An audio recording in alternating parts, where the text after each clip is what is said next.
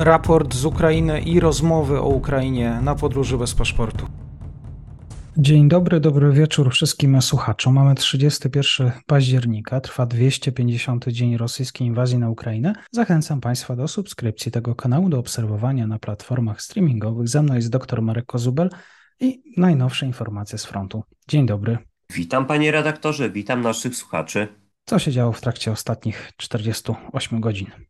Przede wszystkim mieliśmy do czynienia z prowadzonym od rana, być może nawet od godzin takich e, jeszcze przed porankiem, ostrzałem rakietowym strony rosyjskiej. Być może była to odpowiedź za ostatni atak na okręty rosyjskie w Sewastopolu. W każdym razie był to znowu atak głównie na obiekty cywilne, na obiekty e, przede wszystkim infrastruktury krytycznej. E, no w tym wypadku udało się stronie ukraińskiej zestrzelić e, dosyć sporą część rakiet.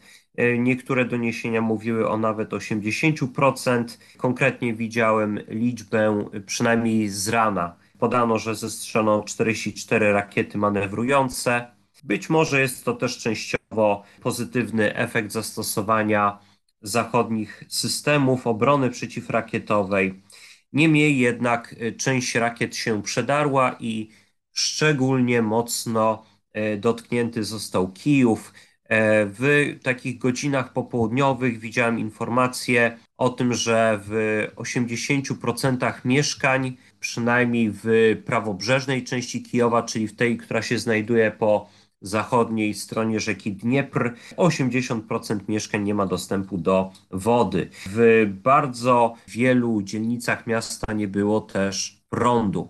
Także y, no już tam nawet y, różni e, ukraińscy youtuberzy, blogerzy tam proszą y, swoich rodaków o to, żeby e, przy najbliższych okazjach, gdy będzie prąd, no to żeby ładować powerbanki, zbierać e, wodę, ale też zarazem można powiedzieć, że nastroje bojowe e, u Ukraińców mimo wszystko nie spadają.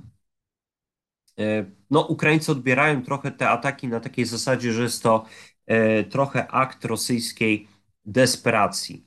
Bo z kolei, jeżeli chodzi o front, to tutaj za dużo się nie zmienia. E, na korzyść Rosjan. Pod Bachmutem e, no to sytuacja, można powiedzieć, bardziej przypomina fabułę powieści Remarka. E, niedawno mieliśmy premierę, tym razem niemieckiej wersji, no, niemieckiej wersji adaptacji powieści Na Zachodzie bez zmian. No to tutaj właśnie sytuacja pod Bachmutem przypomina te właśnie wydarzenia z I wojny światowej, gdzie walki się toczą w okopach, przez długi czas linia frontu się nie zmienia, nie przesuwa. Jeszcze jeżeli chodzi o takie inne miejsca, gdzie dochodzi do zaciętych walk, to przede wszystkim chodzi o rejon Doniecka, ale tam no, sytuacja również wygląda w taki sposób, że od dłuższego czasu nic się nie zmienia i można nawet powiedzieć, że mamy do czynienia z jeszcze większą stabilnością frontu niż pod Bachmutem. A chodzi o to, że e, linia frontu nie zmieniła się e, w sposób jakiś taki znaczący, wręcz od e, 8 lat, tak na dobrą sprawę.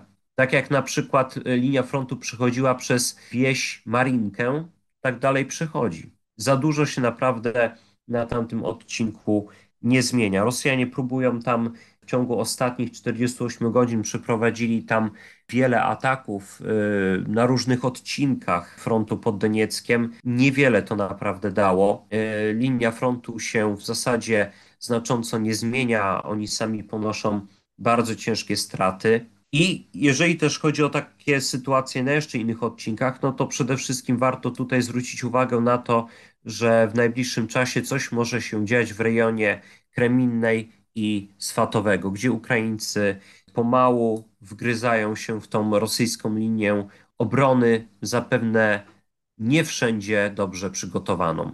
I bardzo dziękuję za to krótkie podsumowanie, dr Marek Kozubel. Dziękuję, do usłyszenia. Jesteśmy w kontakcie.